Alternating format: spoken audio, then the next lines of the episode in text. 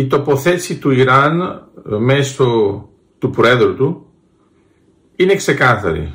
Δεν κοιτάζει μόνο το θέμα της λωρίδας της Γάζας, δεν κοιτάζει μόνο τι γίνεται ως αντιπαράθεση τοπικά, γιατί βέβαια είναι ο μεγάλος παίχτης αυτής της υπόθεσης και αυτού του proxy war, γιατί πολύ απλά ξέρει ακριβώς ποιος είναι μαριονέτα και ποιος έχει χειραγωγηθεί. Αυτό που ενδιαφέρει το Ιράν είναι ουσιαστικά να δημιουργήσει μια Ισλαμική Ένωση και αυτή η Ισλαμική Ένωση να είναι εναντίον της Αμερικής. Άρα ακόμα και στις δηλώσεις που κάνει το Ιράν δεν μιλάει ουσιαστικά για το Ισραήλ, μιλάει μόνο για την Αμερική και θεωρεί ότι αυτός είναι ο μεγάλος εχθρός. Μάλιστα, ενώ η Αμερική μιλάει και για το θέμα της κατάπαυσης πυρός, αυτό παρουσιάζεται από τον Ιρανό πρόεδρο ως ε, μία πράξη η οποία δεν γίνεται και ουσιαστικά ελέγχεται από την Αμερική. Πρέπει όμως να καταλάβουμε τα δεδομένα. Όταν θα πάει ο πρόεδρος του Ιράν στη Σαουδική Αραβία, πρέπει να καταλάβουμε ότι μιλάμε για Σιήτες και Σουνίτες που έχουν εντελώς, εντελώς όμως διαφορετική αντίληψη σε θρησκευτικό επίπεδο αλλά ακόμα και σε γεωπολιτικό.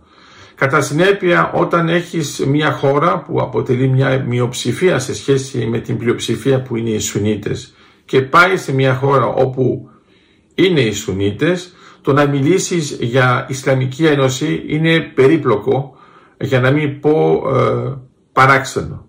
Γιατί επί της ουσίας ξέρουμε ότι τα θεμέλια τους είναι εντελώς διαφορετικά. Επίσης, καταλαβαίνουμε ότι το Ιράν δεν θέλει τις επεκτάσεις από τις συμφωνίες Όσλο 1, 2, Αβραάμ κτλ.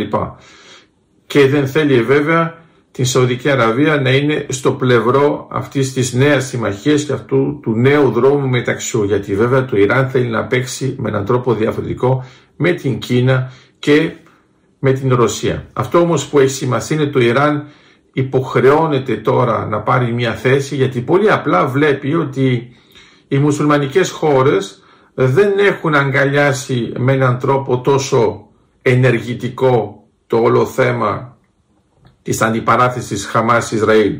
Στην πραγματικότητα μιλούν πολύ, αλλά με ελάχιστη δράση. Και αυτό που θα ήθελε βέβαια το Ιράν είναι να υπάρχει μεγαλύτερη δράση. Αλλά καταλαβαίνουμε αμέσως ότι την δράση δεν τη θέλει ουσιαστικά εναντίον του Ισραήλ, που θεωρεί ότι απλώς είναι ένα τσιράκι της Αμερικής, την θέλει εναντίον της Αμερικής. Για όσους λοιπόν δεν έχουν καταλάβει τι γίνεται ακόμα και τώρα ε, στη λωρίδα της Γάζας, με αυτές τις δηλώσεις του Ιρανού Προέδρου τα πράγματα είναι πιο ξεκάθαρα.